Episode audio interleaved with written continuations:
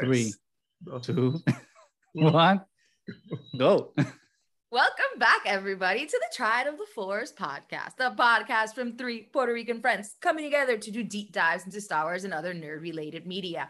Welcome back to our Fett Fridays, where we go through every episode of the Book of Boba, which at this point, honestly, should be called the Book of Everyone Except Boba.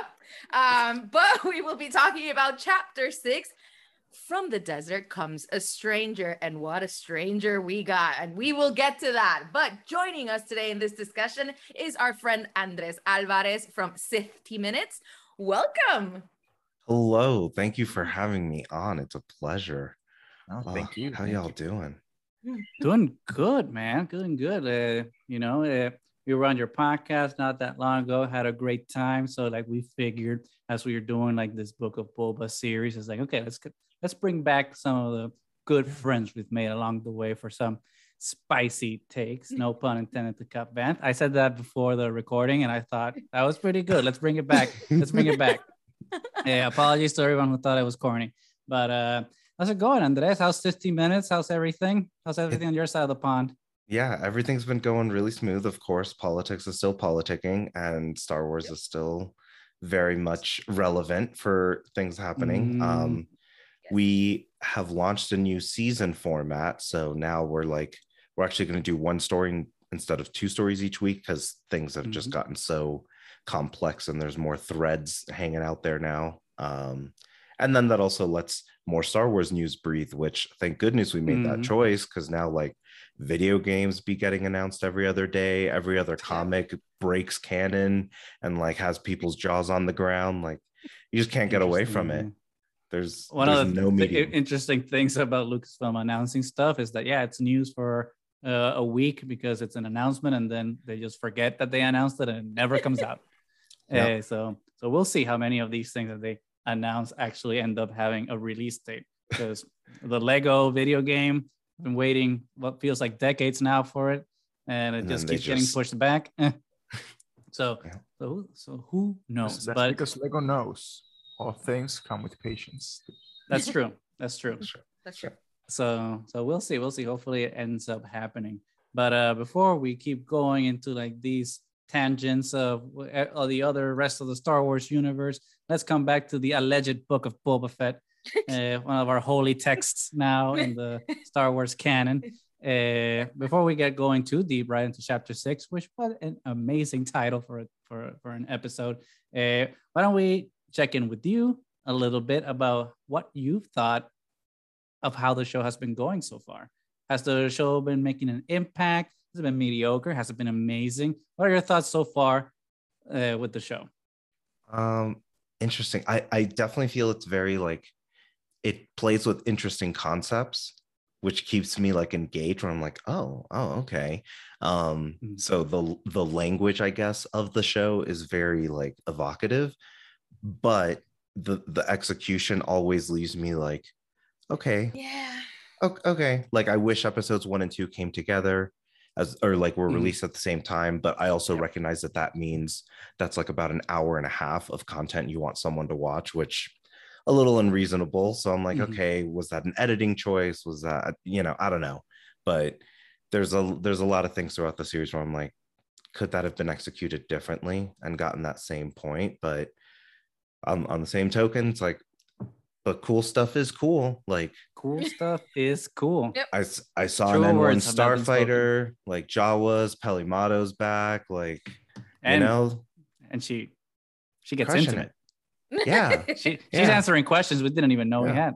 Which is what I wanted from Star Wars post Skywalker saga, right? I'm like, I want to know more stories about just random people who are like, well, the universe blew up twice and I'm just like vibing out here. And like Pelimato is that archetype of like, how is she getting by the galaxy and like scooping up droids and making it by like, these are interesting stories, but the overall, like I want to see Boba Fett meets Vin Diesel. And like, I get glimpses of that, but like they're afraid to go all the way because they keep flashbacking or doing something else. I'm like, could be done differently, but it's cool.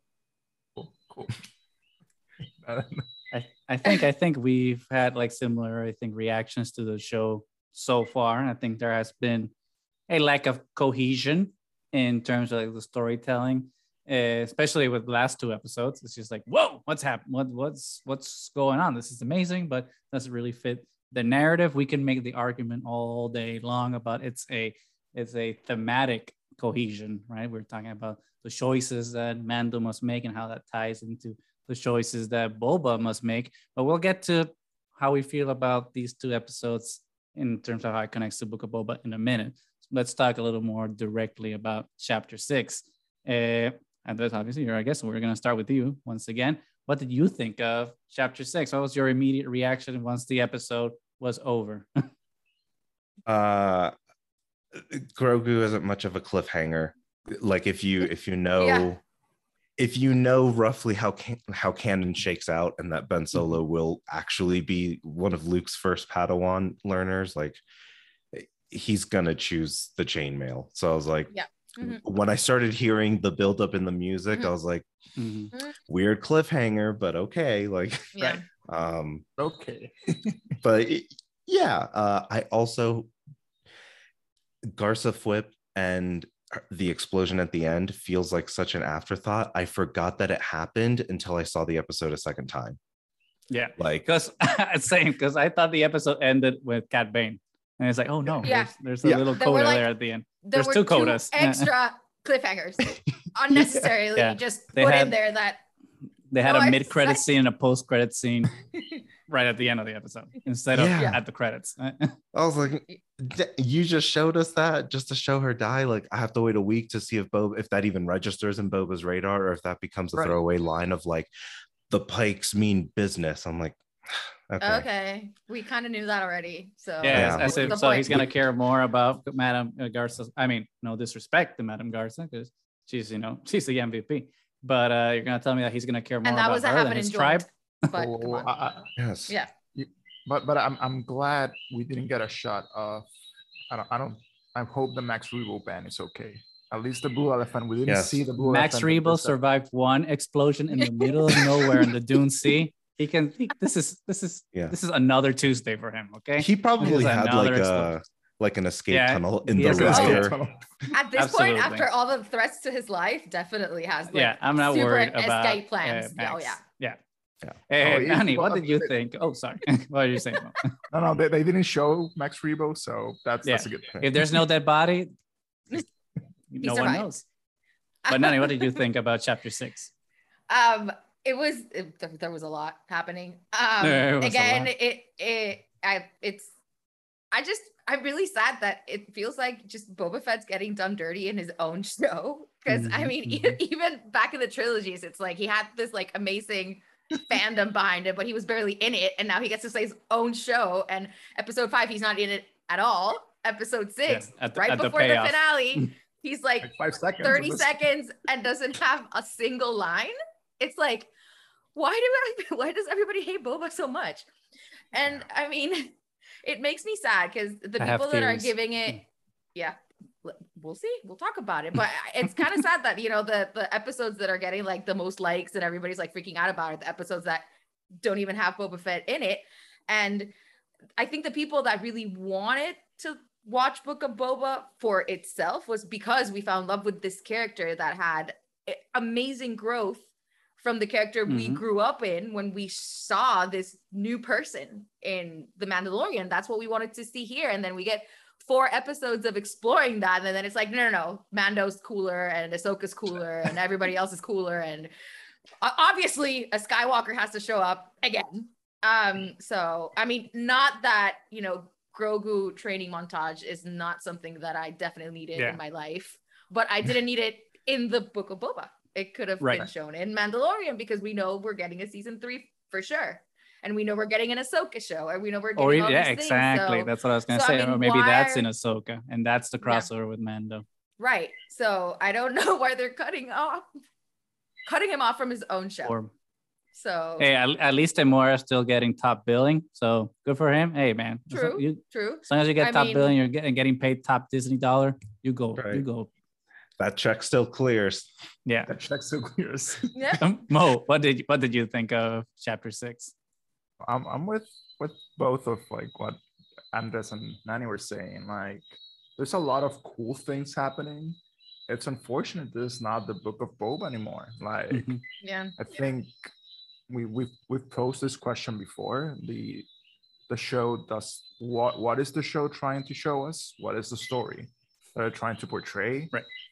And this episode, together with last episode, we're like, you know what? We're taking a complete U-turn and going back to familiar territory. Like there was so much like world building in the first four episodes. Yeah. As well. Like, you know, we delved into Tatooine. There was like, we were talking about, like Nani, you were saying, like, it seems more like a Clone Wars, like they were building this world, and then all of a sudden it's like, okay, let's forget about that. Like, we're just doing a different arc now. We're done with Boba. We're just doing a different arc. Like, we know that our real moneymaker is Grogu, so we have to bring Grogu back. Like, which we knew was going to happen, to be fair. I mean, no, don't take, like, again, the last two episodes, they could have been a complete part of either Ahsoka or The Mandalorian season 3, right.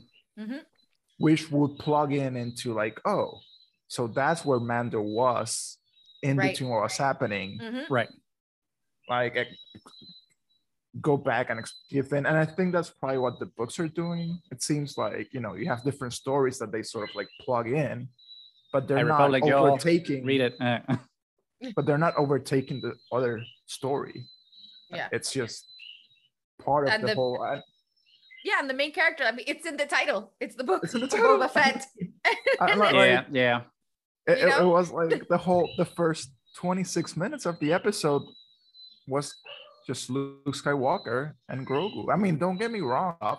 Like, it was cool. It was like the piece. We're seeing, you know, the beginnings of the school. We want to, like, we already saw the ending. It's, you know, there are a lot of cool, interesting stories that are there that they want to tell.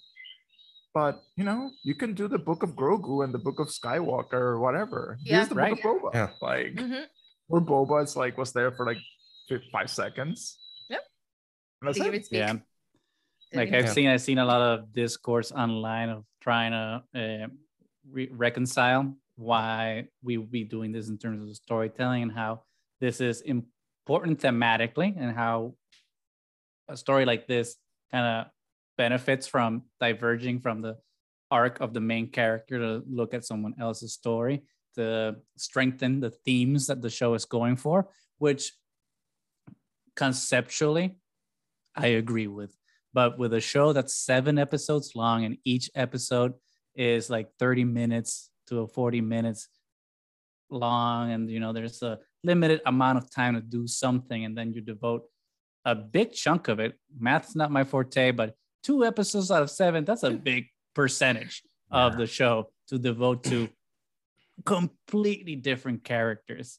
I feel it, like Nani, like you were saying, it shortchanges Boba's journey, especially when you see how poignant that journey could have been with chapter 2 and that whole story with the Tuskens that I thought was like, oh my God, this is really cool. I would not have expected them to go in this direction with Boba Fett, but I like it. I want to see more of that. And then all of a sudden, chapter 3 is just like, remember those guys? Fuck them. So we're going to kill them because we don't like indigenous people taking back their lands. No. We got to kill them. We're going to kill them quick. We're giving me too much of a story. Yeah. We don't want our liberal fans to get that many ideas. We just want them to like the idea and then be like, oh, we can like the idea, but actually not follow through, because that's the ultimate liberal fantasy. Oh, I like being liberal, but I don't like actually doing the work.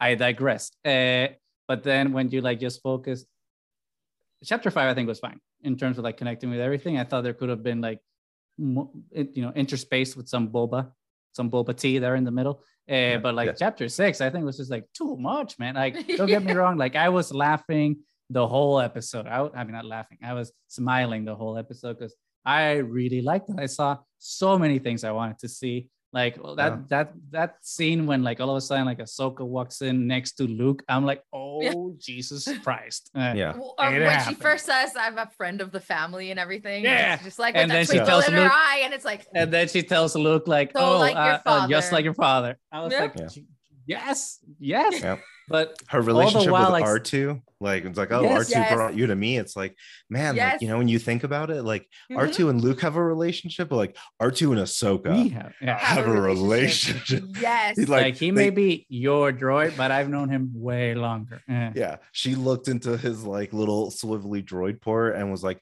you saw the end of the Clone Wars? I saw the end of the Clone Wars. Okay. Yeah. We're on the same page. And like, we bond. Freaking A.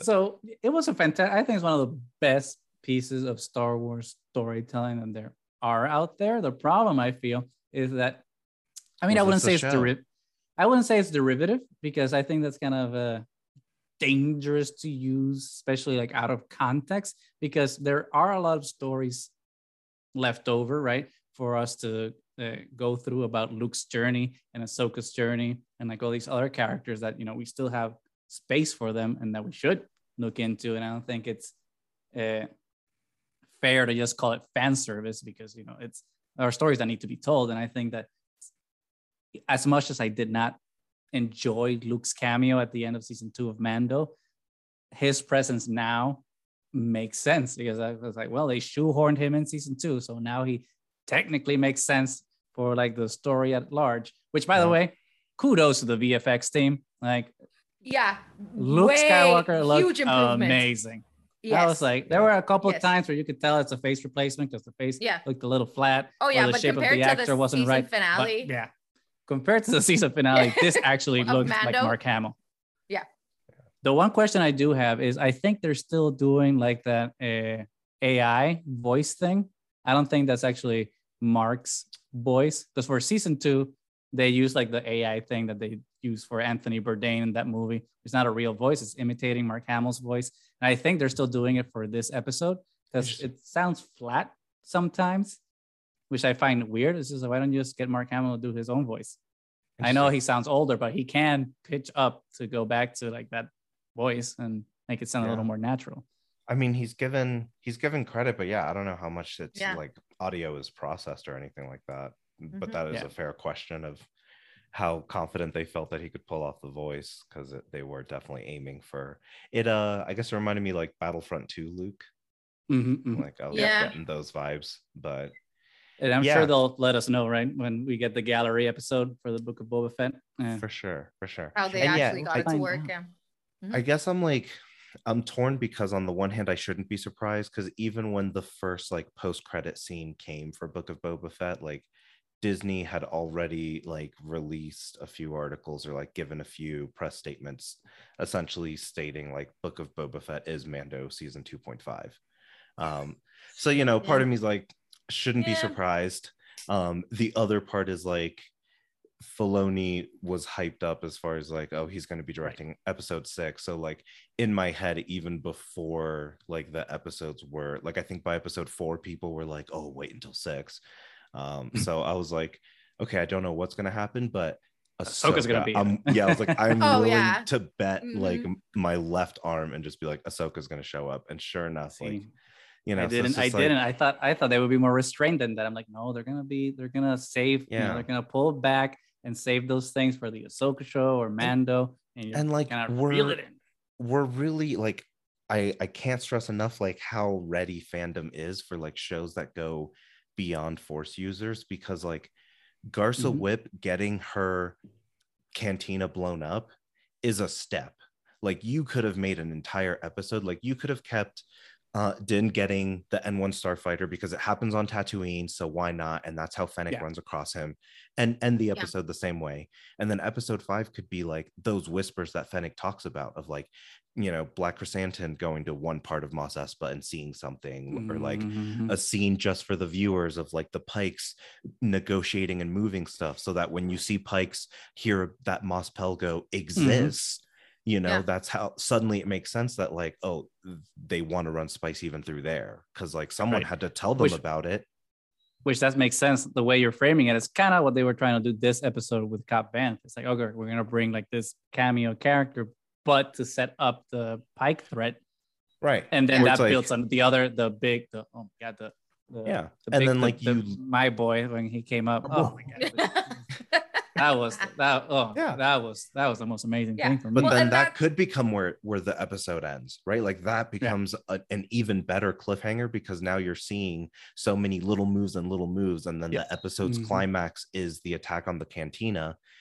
And then as Boba and them are reacting, then the camera cuts away. It's like the next morning in Mos Pelgo or whatever, right? Like there's this really smooth transition of like they're going to react to this problem, but like there's a bigger threat right on the board. And then start with Mando season 3 with him hanging out with Grogu. Make Ahsoka episode 1 that like temple meeting, wherever else you want to put it, and let Filoni like have that intro. But like cool, you could tell that Filoni is way more excited to tell like these stories with Luke than he is about. He's like, okay, Boba, okay, fine, Ahsoka and Luke and Grogu and that. Like you can tell like they're really excited about this, and that Boba's kind of like, well, corporate told us that we need to make a show about Boba, so we're making a show about Boba. But look at these episodes. But look at this. That's kind of how it feels to me. Yeah, yeah. You know, not to discredit the quality of the rest of the show, but I know. But it was kind of upsetting because I mean, I really thought I was ready to forgive like chapter 5 and then like bring it back in chapter 6, and then when you start with Cobb Vanth, who actually makes sense because he's part of Tatooine and Mando already knows him. So it's a connection there already. We already knew Mando was going to show up, and like, Boba start rallying his troops and everything. So the beginning actually made sense to me. And I was really excited. I wasn't expecting to see Cobb Vanth again, and I really love his character. So, and he was wearing, Boba's armor before he got it back. So, I mean, it's a character that makes sense for him to be there. Yeah. And it made sense, when you get to the end and then Cad Bane shows up against him. So that all of that was really well, but then everything we get in the middle, as cool as it was basically filler because it's not the show for it. And yep. Unfortunately, you don't want to call like Luke and Ahsoka meeting and seeing filler, the ants really build the Jedi Temple, which I thought that was awesome. Like have like ants build the temple mount. I was like, I see what you're doing there, which is like amazing things that we all want to see, and like it's still cool. It doesn't, take away from like quality of an episode individually, but in terms of like the storytelling as a collective and framed from Boba's journey, it's kind of like is this the right place for this, or should we have maybe? I know some people hate them, but should we have done a Boba Fett flashback and fleshed out Boba more because this is his show, or even a Fennec flashback?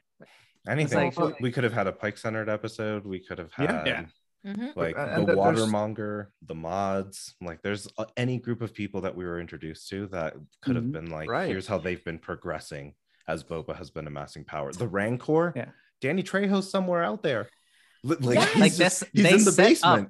They said he was going to ride a Rancor. Yeah. Like what happened to that? Yeah, but like we got the training montage with Mando and the little beast that was riding. Yeah. How come we didn't get the Rancor? Which is one of the best episodes in season 1. Yeah. Oh my God. Yeah, give me a shot for shot Rancor training montage, like Boba's blurg or like Din's blurg journey. Mm-hmm. Beautiful. With Danny Trejo in the place of Quill. Like you're gonna tell me that like Boba's gonna ride the Rancor next week? After without us having seen him train, it's like, no, you can't give us that payoff without giving us a Rocky Balboa, going up the steps right while you're riding the Rancor scene. Yeah, and like, we get a super long training montage, like rebuilding the N1 fighter. We get a super long montage now of Grogu training, and for the actual character who has a Rancor, to train. Nothing. A Rancor that loves him. Boba. I know, like actual love. Yes. Like and then we had so many new characters. You have the mods, Chrysante, you have even the Mayordomo, like so many cool stories to like start investing and like it, like even that scene could have been a little bit longer, like explaining like what's happening, like, but no, it's just like, it was almost like, yeah, the round table, it's like it almost felt it felt like an afterthought that they were like, oh crap, this is the second episode where we haven't showed Boba, let's put something in just in case so that people remember, oh, there's a Boba show. Yeah, but that's it. And it's so unfortunate because again, it's like Bruce, like you were saying, like these are stories we want to hear, but is it the place to hear them out and see them? Like I'll never get over the fact that Luke and Grogu taking a walk. Luke just like casually, like lifts him. It's like, I'm not gonna wait for you. I'm just gonna use the. You know, like I loved it. Like, thank you for putting that in my mind. I never thought about that. It would have never occurred to me. Yeah. Yeah, I was like, is he just gonna like take two steps and wait 5 minutes? And then I'm like, oh no, he's going for a walk and he's just gonna lift Grogu when he wants to. It's like, this is why I'm the master, and it's like, because I will use the force to move you at my pace. Which is interesting because I like that now we're framing. I mean, I guess we got Luke already, so let's talk about Luke. Yeah. But that they framing, you know, oh, it's supposed to be a master at this moment, but Luke is very impatient. Like you can like the level of like, I'm like, he's like, I don't know what to do with this kid because I think the level of like patience, like I can't handle it, like and so the lack of like, and why is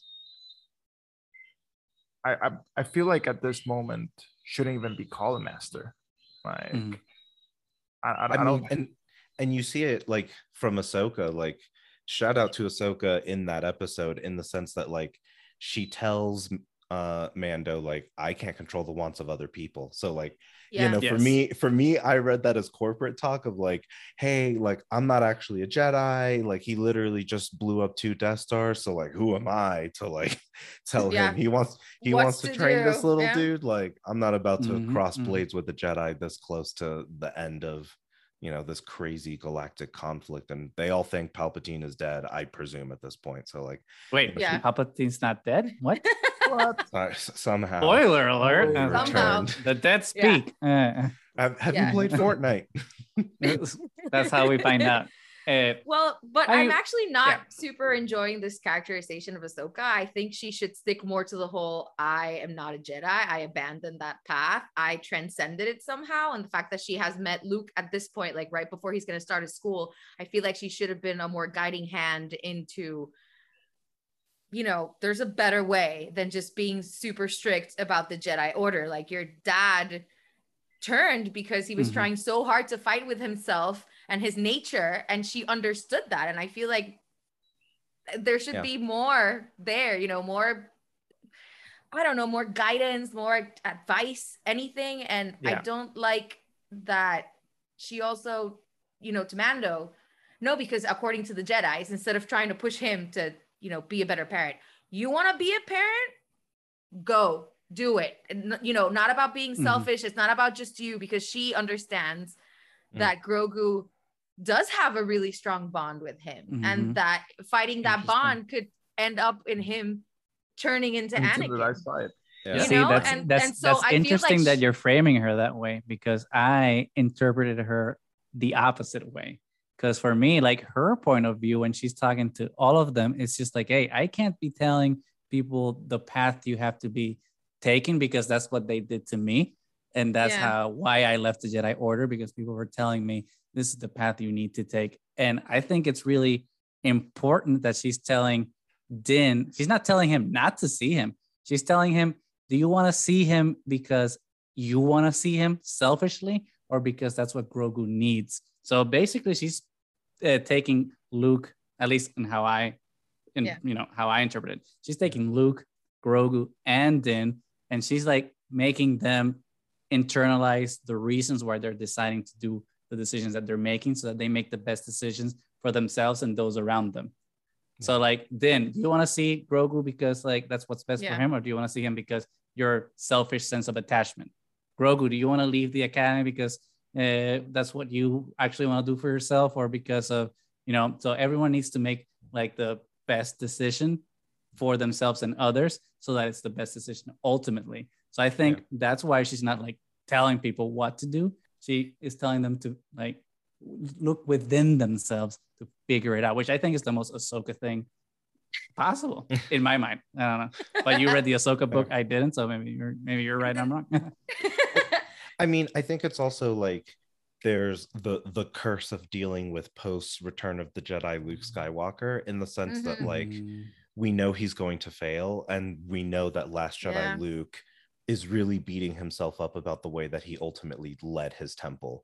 So like part of me's like, okay, are they just laying that on too thick? You know, same thing, pacing. This all goes back to an issue of pacing. Like, was this the time to show us that Luke is already showing signs of like failing? Because like, you know, he presumably listens to Ahsoka's advice, which is then what prompts him to be like, I'm going to tempt a 50-year-old baby with a glow stick that used to belong to my former master, and his dad's little onesie that like he just came and dropped off. Exactly. So like, I do think that was a horrible thing for him to do to a baby. No, that was horrible. That was horrible. But I like, that's do a weird like flex because... to like talk to Ahsoka and then be like, I'm going to give Grogu an ultimatum. That's exactly what's going to not make this Jedi like my father. Right, but it works, like right? But it works in terms of like framing how Luke sets out to build his academy and why it fails in The Last Jedi. Right. So I think like this characterization of Luke works for the journey, because he started failing because he wanted to set up the Jedi in the same way I guess that like the old Jedi were. I guess I just want to advocate for like Disney like should treat post Return of the Jedi Luke a little bit in the same way that like an ideal marriage would be, where like the first 2 or 3 years after you're married, like you're not necessarily thinking about kids, you're just like enjoying each other's company. So like just give me like 3 years of like happy Luke, right? Like nothing's wrong. Luke going out on dates with Mary Jade. Well, and not only that, I mean, it's something that kind of rubbed me. Before he turns to like a hardcore religion. Yeah, because he's like, he's already like jaded and showing all these red flags, and it's like, can't you just show him like being a good teacher and maybe being like, you know what, you still really are close to Din. Like, I'm not gonna do this. Like, this is crazy.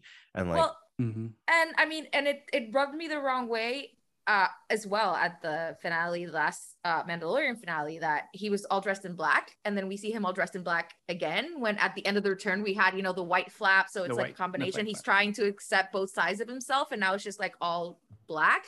And that to be fair, I did like the pajama suit. No, he looks good, but it's kind of weird that you already made him, like you were saying, like already kind of like jaded and just dark and everything, when he should be right now like kind of victorious and joyous, and like I get to start the Jedi Order again. I already found my first student, like excited, instead of like being all upset about it, I guess. And then I like the white type of situation. I mean, I like that at least he did give Grogu the choice, because he could have totally just hidden the armor and like not even told him about it. But giving somebody the choice is different from no than giving an ultimatum. It's one or the other. I mean, after knowing what happened to his father, because I'm assuming at this point Ahsoka actually told him like the whole story, he should know that the better thing is to embrace both of your aspects, with which Mandalorian himself was, you know, in favor of doing. Like, oh, he's already with his people, but he's also a foundling, so he has to embrace his Mandalorian side, his Jedi side. That's completely okay. And I think Luke should have been able to do that too, especially going forward, because it's not okay to steal children. So if he wanted to do a better Jedi school, it's like, okay, but you still have your family, you still have your culture. Like let's bring everything together. Let's bring the lessons from the Jedi and combine it from where you're from, and then create a more sustainable culture, not just a cult. And you know, we know he fails, so obviously it's how it's supposed to be. But if he just straight up fails, I feel like there should have been more from Ahsoka. I'm sorry that you read her differently, but I feel like there should have been a little bit more. It doesn't have to be either or. I know. You can sprinkle both things. It's not binary as much as like some fans and the fan. Like, it doesn't have to be like, one or the other. Boba Fett is a badass, and he doesn't, you know, is not sensitive. It's like, okay, he can be a badass and be sensitive, but okay. Toxic masculinity, but whatever. But maybe that's then perhaps the underlying theme, like how cult-like figures and followings begin, because we already have the armor and we already have Bo-Katan and her own cult. We have the Pykes and their own syndicate, and now we're gonna have the Jedi version of the, and I guess thematically it will make sense for Luke to be so, like, I want to say like close-minded about it, because he's trying to resurrect an order that he never really knew. Has no idea. Yeah. What, and he was barely trained was. Barely trained. Yeah, got barely trained. Yeah.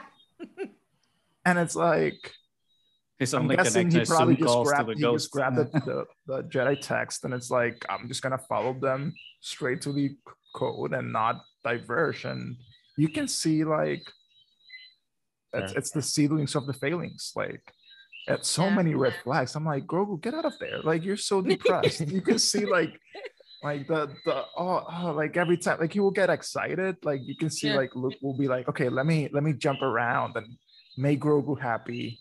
But then like you can see the signs of depression. Like, he will Grogu will be happy and then just took a nap on a rock in the middle of the river. How much? I don't want to jump. We've all done it, okay? We've all taken a nap somewhere random. What other sign of, like, you know, this true depression, like apathy? Like, he was just happy that, you know, I finished jumping and doing, and then I'm like, you know, it's like, I'm over jumping. I'm too powerful. I'm going to destroy. And then I'm just going to take a nap because I'm done with the exercise. Thank you. And like the ears, like the depressed look, like there was no light in Grogu's eyes except when he sees Filoni. Yeah, when Filoni showed us Order 66 again. 66. Which you think you'd get tired of seeing Order 66, but then it happens in a different perspective. It's like, yes. Yeah, and if you watch those frames, like, Luke is very quick to show him that memory. I was like, I hope Grogu like really gave full consent, because he was like, he's like, do you want to remember? I'll help you remember. Let me help you remember. And like just puts his hand on him. And I was like, that was like, a very quick... you maybe pick a happy memory to come out first? Not just like the murder of other Padawans around you. But it felt like... I don't want to say devil's advocate, but for me... Yeah, but it could be the most traumatic... That was like he has to confront his trauma. But I'm with Andres. I didn't feel there was consent in that situation. Especially to not even show us Grogu saved him. Like, that was just trauma. Like, maybe that's a reveal for the Ahsoka show. And then Grogu passes out, and then it's like wakes up next to Luke. Welcome back. There's some weird vibes that happen there. That's true. Right? That is true. I did was like, he just blacks out, and the next time he comes to, Luke is like, lesson 2, and it's like, what? What? It's like, let's not talk through your drama and everything that's happened to you and your probable PTSD. Let's just, you know, I'm going to teach you how to protect yourself instead of, do you want to talk about It's a dangerous galaxy. I'm going to teach you how to, like, seriously, like that's how you react to, like, it's like, no, baby going through trauma. Like, well, especially knowing, because they kind of had avoided the topic before, but they actually start, you know, he starts talking about Yoda and my master, and do you remember anything from home? And I mean, originally he kind of wants him to get his memories because he wants, you know, see if from his own home, anything, if there's more people for him to go back to, and then you just get this horrible memory. I thought they meant, I thought it was that, like, home, like, oh, like the actual, you know, species of, like, Jodish, but no, it's like, roll that sweet clone murder footage, like, that's, which also, if I was Grogu, like, and if I was, like, the class clown, I would have been like, yeah, I definitely am going to pick the chainmail because my dad has yet to be killed by one of you, but I have seen my friends die because y'all be playing politics or whatever. So I'll take the flamethrowers. This seriously brings death, destruction, so much trauma that I forget 50 years of my life. And on the other side, I have a dad that takes care of me. Hard decisions to be made. Glowy, shiny. Dad that loves me. I mean, but plus it's okay, you get an even better saber if you go back with daddy and your chainmail. Maybe we were talking, Mo and I were talking last on our, main season episode about what it means to be Mandalorian. And one of the things we were discussing when we were talking about that was, do we actually need to destroy the Darksaber to, be able to restore some semblance of normalcy and order to the Mandalorian people? Because they're, superstitious around this weapon that is doing more harm than good. And maybe there's a, we can have it both ways. Right, we have there. We have it both ways. Like it then destroys the Darksaber, but then breaks the Kyber crystal in half, and then makes a little tiny Darksaber for Grogu, and he can be the Prince of Mandalore. Wow! There's an actual ruler. And yeah, then, little baby prince. It'll be like you get both. You get the Daniel Jose Older. Make it happen. And the Chinese stick. Yeah. No, I feel like it's gonna be great when Grogu shows up back in like Mandalorian season 3, and Din's like going through his training exercises, and Grogu's like, buddy, you will not believe the training that I actually just finished taking. Like, let me show you some stuff. Like, it'd be great. It would be the perfect father-son bonding exercise. Like, yeah, mm-hmm. It's like the son teaching the father. It's like, hey, I learned some cool stuff, Dad. Want to learn with me? It's like, yeah. You can kick my ass at Mario Kart. But why not put that in Mando season 3? Like that's this wasn't the place for it. This would have been Grogu's flashback. Like he could have put his little baby hand on Din's cheek again, and the Spock shown him. And just shown him and be like, here, I'm gonna use the Force because I am actually trained in it, and I'm not doing it because some dude is telling me to jump and dodge a laser. I'm a baby, bro. Come on. Well, I want to take naps and eat. Now I want to see this scene in Mando 3. It's gonna be Mando gonna pick up Grogu, and it's like, I'm gonna pick you up to put you on the Naboo cockpit, like Darth Vader. But then he jumps himself in. Grogu just jumps over him and just lands there. Like, I'm ready. Yes, I'm ready for that. It's like, whoa, watch out! Watch out! We got a badass over here. Now they can teach each other. I mean, because obviously the Darksaber is a lightsaber, and he's received some Jedi training, and then Mando can teach Grogu some fighting techniques from Mandalore, and it's the perfect family of two. That is a combination of Mandalorian and Jedi. She just steal Yoda's lightsaber. And Din has gone through the training. Yeah. Din's gone through the training from childhood to adulthood. So like he actually knows how to administer that program. Granted, the culty version, but like, but in essence, but Luke is doing the culty version as well. So for sure. But starting at the age of like 16. Luke is doing like the mansion or cinema version of a Democrat playbook. But then, but the armor is doing the Republican stuff. It's kind of same but different. One just puts like the gay flag and Pride Month on their profile. That's the difference. That's true. Well, the training montages. Honestly, if they want to be, if they want to be really good, #BLM, could actually, that's Luke. You could actually exonerate Luke if once Grogu picks the chainmail. It's like, now I know where your heart truly lies, but you get to keep both because you are Yoda's heir. And you get to keep the lightsaber as well. You can come on the weekends to train. You can do part time. Or we get the completely, that like Luke being like pulling the lightsaber. I'm gonna kill you now because you're gonna become a threat. Like he's your power. We've seen it already. Like, Now, that was that's not true. There was 3 different versions of that story.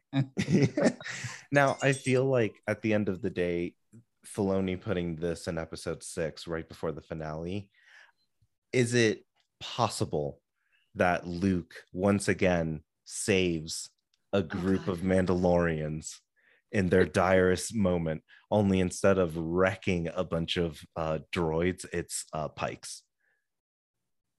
I don't believe in God, but I really hope to God, if he is out there, please stop Favreau from doing this. Stop him. So like, one X-Wing is landing at Mos Eisley Spaceport. Who could it be? No, please no. I mean, but then again, I didn't expect Luke and Grogu and Ahsoka and Cad Bane to show up in this and episode. They do all of that just for Luke to do the reverse of what he did in Mandalorian season 2. Like, they literally retcon it by like Luke shows up, kills people, and instead of taking Grogu, is like, this is yours, and like dropped. I mean, it's so interesting because I had heard rumors that Harrison Ford was gonna be like de-aged to show up in Book of Boba Fett, and I'm like, that's the dumbest thing. Even though it makes sense for Han Solo, right, to be part of the Boba Fett story. Yeah, that's the dumbest thing. Harrison, Han Solo, no. And then all of a sudden, I'm saying that's dumb, and all of a sudden, Luke Skywalker is on a Boba Fett story, training a little baby Yoda thing. It's like having conversations with Ahsoka. Yeah, at this point, anything can happen next week. Where's Rice? Which speaking of next week, I think we are in the final phase of this episode, and let's theorize. I mean, we've done a couple of theories in the past episodes. Some have been right, because I did get my boy Cad Bane, and some have been completely wrong. So why don't we think of, like, based on what we've seen? Well, I think we need to actually talk about that, how the man, the myth, the legend came back, because it was framed so well. Yeah. So I was saying before, you had that like Western Guns at Dawn kind of thing at the beginning with Cobb Vanth, and then you get him like trying to deny, Mandalorian. It's like, we're super in peace, blah blah blah, and then you hit this, like the wind and the wind chime. He was playing hard to get because they're boyfriends. Yeah, he's like, no, I know. No. So I don't want to go with you. And then Mandalorian is like, I'm going on the date. I'm going. Because he calls the council completely. But but then you get like the wind chimes, and it's like this. You hear everyone, the music a little bit, and then just the silhouette, and you see the hat and the trench coat, and just like through the haze of the heat, and it's like, they did not do this. Yeah, there's no way it's Cad Bane. And the closer he gets, you hear a little bit more of the twang and the music, and and then you hear that was voice. That was the one character I wanted. I'm like, it can be Bosk, it can be. I never in my wildest years would I have said Luke. Yep. Dengar. But yeah, Dengar, Lobot, IG-88, never would I have said Luke. But getting Cad Bane was so cathartic. I was watching it by myself, and usually when I watch things by myself, I don't outwardly react because I don't know. I feel like people are more inclined to outwardly react when you're in groups, but whatever. I'm not a psychiatrist or a psychologist. But this time I actually did like gasp out loud and was like literally at the edge of my seat. It's like, is that my boy? It's like the one thing. That's the one thing I wanted. Actually, two, because you gave me Cobb Vanth and Cad Bane in the same scene. So like I was, see, like we were being a lot very critical, and probably rightly so, about all the Luke Skywalker / Grogu stuff. Not to say that it was bad, but contextually maybe time not and place. Correct in the show. But Cad Bane. Cad Bane makes sense for Boba Fett too. Like, you know what I mean? Because Luke and Ahsoka and all that doesn't make any sense, but Cad Bane does. I mean, possibly we're gonna get the showdown that we never got in Clone Wars in the next episode, or at least. And Cad Bane will kill Boba Fett. And Cad Bane tries to court Cobb Vanth by citing the fact that Boba Fett worked for the Empire. So I'm like, this is also the storyline of like Boba coming to terms with the deals that he made, right? Like, like there's that storyline that's really deep, because even he's told Fennec, he's told Black Chrysanthemum, he's telling everyone like, yo, don't just work for whoever, like have some principles, damn it. And like, he's like, what a great way to end the season, to have Cad Bane out here being like, oh, Boba Fett, you got red in her ledger. Imperial bounty hunter of choice. Murder. Yeah, it's like Daimyo. Okay, buddy. Like, what are you? What are you? Like, hiding? I know who you truly are. I know you. Right. I saw those are some plot stakes. Like that is something that like let him interrogate it. Like show me the scene where Fennec Shand is like, yo, there's reports that this particular ship is in the system, and he's like, excuse me. It's like oh shit, he knows everything about me. Like there's material there that like. Yeah. You could have teased, or like there could have been a scene of the Pykes talking to someone through a hologram, and you could have shown maybe just Cad Bane's hologram boots, and it's like, is that like they did in Clone Wars when they're talking to like Darth Maul and with the syndicates? Exactly, with the syndicates, right? Like there's a way to do this in an off-screen manner to build up suspense and like keep that plot going, but like it was. But when you lose two episodes with Mando and Luke and Ahsoka, you lose the steam behind this amazingness, that the fact that Cad Bane, who's never named, he is not named in that episode. Stranger. Do you need to name someone so badass? I will say, as someone who, like, my partner has slowly been dipping into random parts of Star Wars fandom, like, those are one of those moments that I think of now of, like, for the non-fan. Okay, for someone who is new because of Mandalorian, because of Grogu, because they saw the original trilogy and they heard a Boba Fett show is finally happening. Like, those are those moments where they're like, what the fuck? Why is the episode ending on this? Who is this an person? Avatar? What the fuck? Yeah. And some people will watch Clone War. You know, they'll go online and be like, oh, it's this person, whatever. But not everyone does that. For some people, that's like this show is still clearly not for me. I have to, like, watch 30 movies. And it's like, you don't have to watch 30 movies, but, like, I get it, because they never named them. Yeah. Like, they even went so far that you have to know who that character is in animation, by voice, by music, and by words. Yeah, I feel that. To even have a chance. Otherwise, it's like generic blue alien. True. Yeah. That is generic blue awesome alien. True, true. I'm not gonna allow some Cad Bane disrespect in this house. That's true. That's true. Because for me, sorry, fans of Boba Fett, and sorry, all you prequel babies that love Django, but Cad Bane's where it's at. He's the only one that got shit done. I mean, he broke into the Jedi Temple. I mean, he's the man. He's the man. So that was always my favorite. He was always my favorite bounty hunter. So, like, having it's El Hosbando's too. Like, El Hosbando was freaking out, which is the only nitpick, and it's a nitpick. Oh my god! Yeah, and a nitpick does not detract from the quality of the story. I need some people to learn that, please. If you're listening, nitpicks don't detract from the story. Stop listening to CinemaSins. Anyway, but nitpick is like, I was like, no, that the brim of your hat is too short, bro. You need to go, like, as big. Yeah, look at that brim in that action figure. You need to go big. And he needed the toothpick in the mouth. The toothpick, yeah. And the hat was too small, that I was like, as someone who has worn a hat, I was like, he was looking at the ground. Like, did he walk into town just staring at the ground? Yeah. Yeah. But that's nitpick, because, oh my god, because then when, like, he pulls, he, like, looks up, and I was like, and, like, all the I don't know if that was VFX or just like prosthetics. Or, like, it looks prosthetics. Like, that's why it looks everything. So good. It looked good. Yeah. I did like it when he sounded more metallic in the Clone Wars versus here and in Bad Batch, when they made him, like, a little less metallic. So, I mean, you know, he could have gotten better technology, but I still like the raspier kind of. Yeah. Sure. But I mean, it makes sense if you just call him the Stranger, because people that don't know who this character is, you can just see that it's just like this. It's the Western, and this is the bad guy, killing Cobb Vanth, and you tried really hard at the beginning to establish the fact that Cobb Vanth is actually a good gunslinger, and he was just, like, destroyed, like, without even trying. And I don't think he's dead, and let's start the speculation now. I think he made a mistake now, because now he's gonna rally the town to actually want to come fight. Because before he wanted to rally them for a date with Mando, but now it's like, no, now it's real. Now it's revenge. That's true.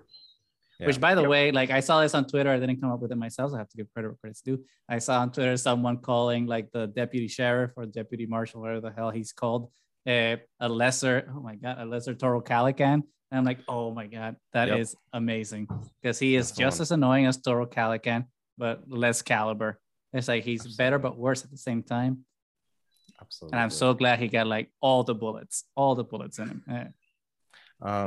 I feel like there's two possibilities. Either Filoni's going to get his way, and we're going to see the Clone Wars Cad Bane Boba Fett arc, only in Book of Boba, and like, shot for shot, but just different skin. Or I think the people are going to, like, of course, Boba's going to succeed, whatever. Cad Bane's going to see the writing on the wall, and Boba's going to be like, hey, you think I'm a killer, but I'm not. Why don't you join me, and, like, stop joining other killers, and you're out here just constantly having to just kill to kill. And he's like, fine. And, like, just walks away, because he's like, it's not redemption worth dying for the Pikes and whatever, and, like, being. Or Yeah, it's the sales pitch that he gave to Fennec too. It's like, do you really want to live your life working for other people who are stupid when you can actually make your own decisions and you're probably a better fighter on your own anyway? So, I mean, it could turn out that way and I would be okay with it. Yeah. I mean, and then Mo, what do you think about the final? I mean, we can't keep talking about the end of the next episodes. What do you think about the end of the season? Oh, at this moment, Omega's going to pop in. Like, that's what I'm going to see something out. Like, let's bring everybody. Oh my God, Omega. Yeah, at this point, it's just like. At this point. Right. Yeah. Or what if Fennec yells to Cad Bane, like, hey, remember that job that you screwed up? Like, she yells it across the battlefield. And then Cad Bane has a flashback in the Book of Boba Fett show, in the finale, and we see Omega. And it's like, whoa, Bobaception. Like, there's Bobas in the past, there's Bobas in the future, there's an Omega. Like, oh man, let's then a flashback in the flashback to like him thinking about Yango Fett, and so he's like, oh, that's right, D.H. to Tamora Morrison. It's like, and that's what makes Cad Bane like join Inception. Boba. Yeah, like it goes back to present day. He's like, yes, I'll join you. Like he'll think about all of that and be like, word, we do have some history. or wouldn't say anything, just like. Okay. Yeah. He'd probably shoot like one pike and then just walk over towards Jabba's palace and everyone be like, okay, war's over. Like Cad Bane chose a side. Yeah. Nanny, what do you think? I'm loving that. You're like, that. I really wish it were that. I don't think it's going to be that. I think, like the people are going to rally and it's going to be that. And I'm actually really, really hoping that the demise of the Tusken Raiders was kind of staged and he's been hiding them somewhere and they actually turn up and rally and are his actual army, are his people. And somehow he's been trying to rally all the different tribes around Tatooine, like behind everybody's back. And that's why he hasn't been in the last two episodes, because he's actually reaching out to the different tribes and trying to get Tatooine to bring itself back together. So I'm rooting for that one, because when they just I'm rooting for that as well. Yay! Because I think there needs to be some payoff to the Tuskens. Like you can't just kill like an indigenous group after like empowering them. Well, just be like, after you make them so interesting, after they were just like so one-dimensional, and every other time we've ever seen them, all they do is kind of like grunt and whatever. And then in Mando, we know that they have an actual language, and then in Boba, we know that they are carrying people and like bring people in and teach them and are carrying and all these things, and then you massacre them. And your first three episodes, you're talking about the foundation of a 7-episode series, and no payoff, like nothing, like. So I'm really hoping for that in the final episode, or at least a hint of it to come, if there's going to be a second season, because if there's there's the point of season. The Tuskens was for them to just I don't think there's a way to wrap this up in a satisfactory manner in the next episode. So I do think that I might be wrong. Yeah, we might get like a Bobaception flashback with Omega and Jango and stuff. But I do think that obviously we'll have like a conclusion to the season in terms of like there will be a fight that the team up will, team ups, 3 out of 3 team ups, whatever. Yeah, but they'll win. They'll kick the Pykes' ass. But I do think that it'll lead to a bigger confrontation for Boba Fett. Where like right now in the comic books we have like the War of the Bounty Hunters, and we have Crimson Reign, which is like Kira versus like the Syndicates. If I were like a betting man, especially seeing like how much of a slow burn Book of Boba has been, I would think that season 2 of Book of Boba is, instead of being War of the Bounty Hunters, it's War of the Syndicates.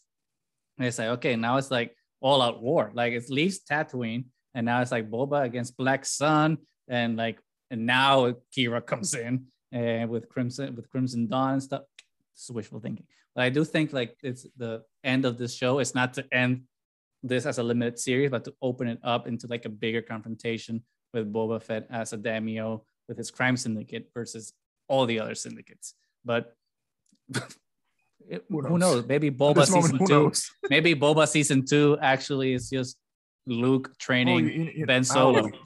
It's called the Book of Boba Fett, but it's just Luke and Ben, and that's it. You know what? Bring Mace Windu back. At this moment, let's bring Mace Windu back. You sound like YouTubers I was waiting for that when I first saw this episode, and like I was like, because I know Grogu escapes, and they showed the other Jedi die, and I was like, am I about to see a purple lightsaber? Like, am I about to hear Samuel Jackson be like, Mace is already, like, he's already dead. He's already dead.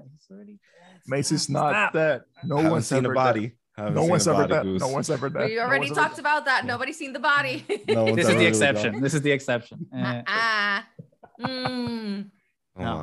Jackson is very hard to kill. You mean to tell me Robert Rodriguez is not going to bring? He brought in Danny Trejo. He brought in the watermonger is the dude from Office Space. Like, come on, why not? At this point, I'd just be like, Samuel Jackson, give me that Disney money. Like, just put him in a flashback. Yeah, I mean, he's already on the Disney. The thing is, I don't want to make certain YouTubers happy, you know. So it's like, no, you don't get Mace Windu. All right. You don't want to make me happy. I do want to make you happy, but not that way. We can find other ways. Maybe we like set up like I don't know, something constructive with Rey setting up like a progressive academy. Yeah, Disney's not ready for that. I think that's why they keep going back to Luke. That'll be my last little soapbox on like get away from Luke Skywalker.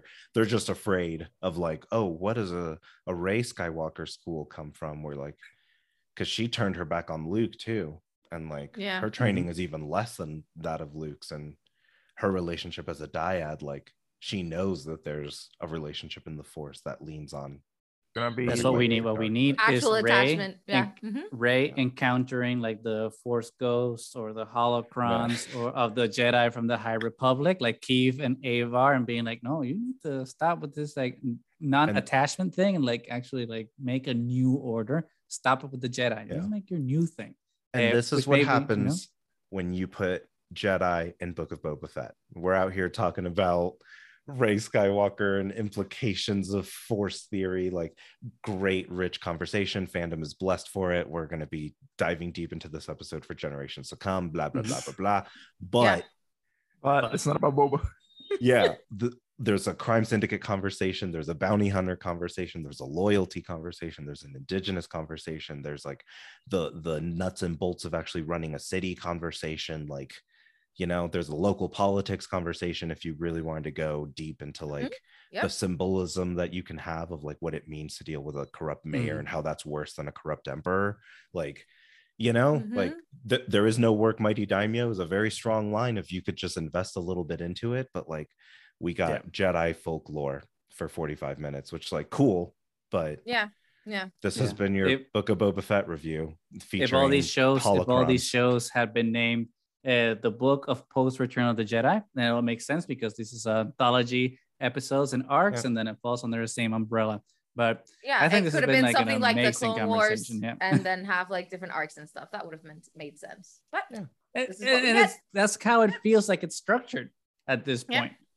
Different arcs, but you know, we'll need to see like how the season then wraps up next week to see if there's a payoff in terms of like all these narrative arcs that we've seen, or if it's actually just backdoor pilots to other shows and like we already knew were coming. a preview to the next season. Thank you. We'll just need to see. Yeah, we just wanted a trailer, Disney. We just wanted a trailer, not a whole episode. Like, just show us a trailer. Oh, we'll be patient. But with that, I think this has been like a fantastic conversation. I we could keep going on, like if we had all the time in the world, but there needs to be a stopping point, and this looks like a perfect one. But before we sign off, Andres, I know that you're on the socials. I know you have 50 minutes, so why don't you tell anybody who is listening to us where they can find you and where they can find 50 Minutes? Yeah, absolutely. So 50 Minutes is at 50 Minutes. That is both on Instagram and Twitter. We are releasing episodes pretty much anywhere that podcasts exist. So you can search us there. And at this point, we have enough episodes that most search engines are just like, yeah, here they are. You can find me personally at AAA_photog. And then that's just where I put all sorts of stuff. I'm a huge Final Fantasy nerd as well. So if you're into that fandom, I play the MMO and I get really deep into that. But yeah, those are my things. Perfect. And please make sure to follow and subscribe. We'll obviously be leaving links down in the description, so it's easier for everyone to follow. But make sure to check out their content. It's very different from a lot of the other Star Wars content out there because it's more relevant to, you know, our real life topical contents of politics and social unrest. So if you're into that, please make sure to listen to them because it's a very important voice in the fandom that I think we desperately need, because we can't just live in a fantasy world. We need to, you know, apply the lessons that we learn in fantasy to the real life. So please do that. That's the point of myth, yo. That is the point of stories. That's why every society has them. Yep. The teaching tool. So thank you so much for joining us, Andres. We had a lot of time when we joined you and your crew in 60 minutes. So I hope you had fun with us tonight. And I really hope we had more to talk about Boba because it's his show, but oh well, to another day. Let's see what happens with all the new shows. More Star Wars is always good Star Wars, so we can't really complain at the end of the day because it was still a joy to watch and it's fantastic. So we are Triad of the Force. You can find us wherever the podcast can be found. Just search Triad of the Force, YouTube, Facebook, Instagram, Twitter, just search Triad of the Force and you will find us. And we have some we have shirts and stuff, so just check us out. If you like or dislike us, just leave us a comment. It's good to have open conversations. And until next time and one more episode of Book of Boba, may the Force be with you.